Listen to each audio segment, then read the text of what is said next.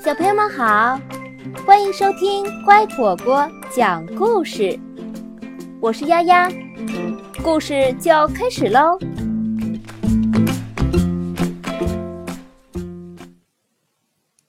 弗洛格迷路了。这是一个美丽的秋日，弗洛格、野兔、老鼠和小鸭在玩捉迷藏的游戏。现在轮到弗洛格去找人了，他正在数数：一、二、三、四。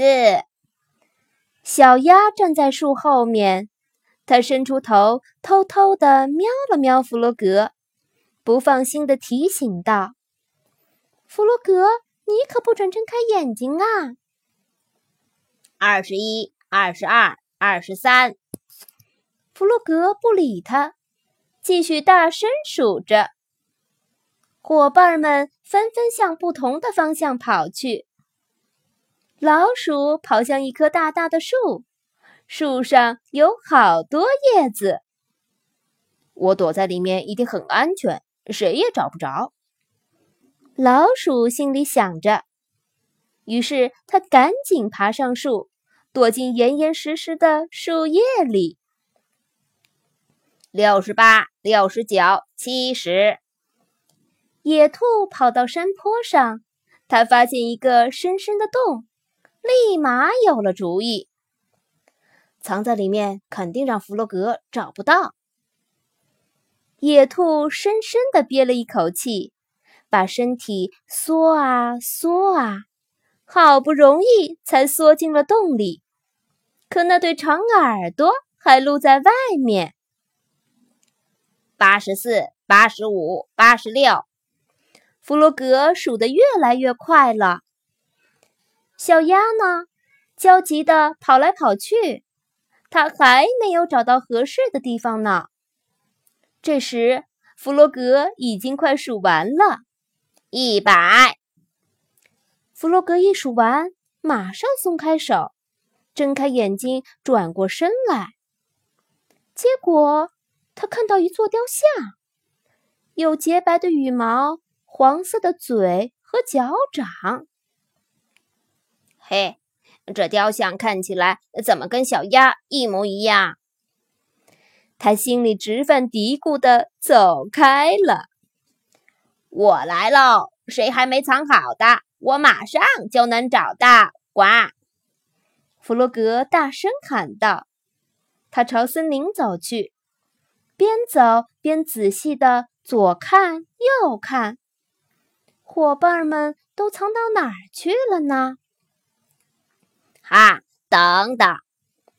弗洛格停了下来，从大树后，他看到很大一堆落叶，肯定有人藏在那里。弗洛格跳进落叶堆，叶子飞得到处都是。可是没有人藏在那里，弗洛格只好继续向前走。他不停地向四周张望，伙伴们都躲到哪儿去了？他大声叫道：“老鼠、野兔、小鸭，你们在哪儿？”没有任何声音回应他。他越走越远，越走越远。森林里很安静，弗洛格可以清楚地听见自己的脚步声。他开始有点害怕了。我还是回家吧，弗洛格心想。天一定很晚了。可是哪儿才是回家的路呢？所有的树看起来都一模一样。弗洛格向右走几步，又向左走几步，最后他在一个树桩上坐下来。我迷路了，我回不去了，我再也见不着野兔、小鸭和小猪了。弗洛格伤心的想着。坐了很久，弗洛格才平静了下来。他抬起头，看到天上有只鸟在飞，在树林上方，太阳正要下山。在家里，我每天都能从窗户前看到日落。弗洛格灵机一动。那么，假如我一直朝着那边走的话，就肯定能回到家。呱！他高兴地跳起来，朝着太阳落下的方向跑去，穿过树林和草地，来到一条小溪前。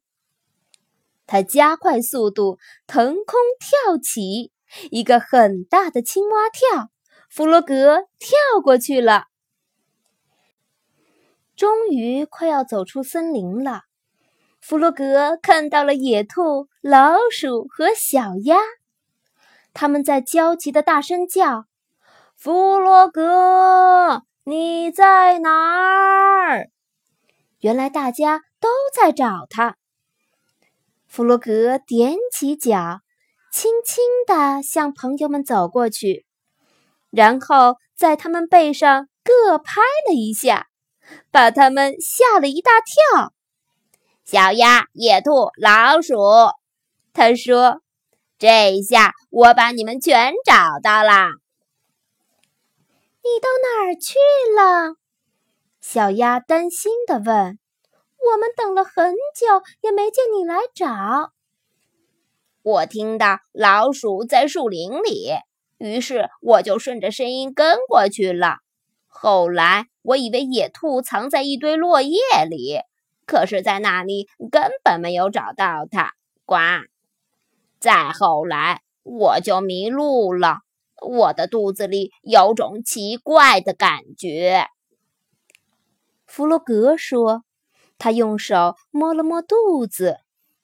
呃，现在肚子里又觉得怪怪的了。不过这次是因为我饿了。听完弗洛格的话，大家都开心地笑了起来。我们去小猪那儿，小鸭说：“他肯定烤了蛋糕。”是的，小猪正从烤炉里端出一盘香喷喷的蛋糕呢。弗洛格拿到了最大的那块，因为这次他赢了。虽然找了很长很长的时间，但最终他还是把大家找到了呀。学会冷静的面对困难，困难总是无处不在，碰上了它，你该怎么办呢？是伤心难过，等着爸爸妈妈来帮助自己，还是冷静的观察你周围的一切，开动脑筋，自己战胜困难呢？当你冷静下来的时候，你会发现，原来困难其实并没有那么可怕。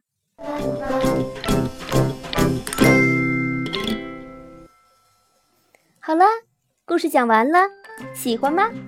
现在你也可以让自己的爸爸妈妈关注微信公众号“乖果果”来收听。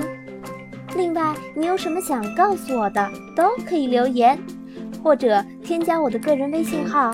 丫丫的全拼加上数字八二零三七四来互动哦，再见。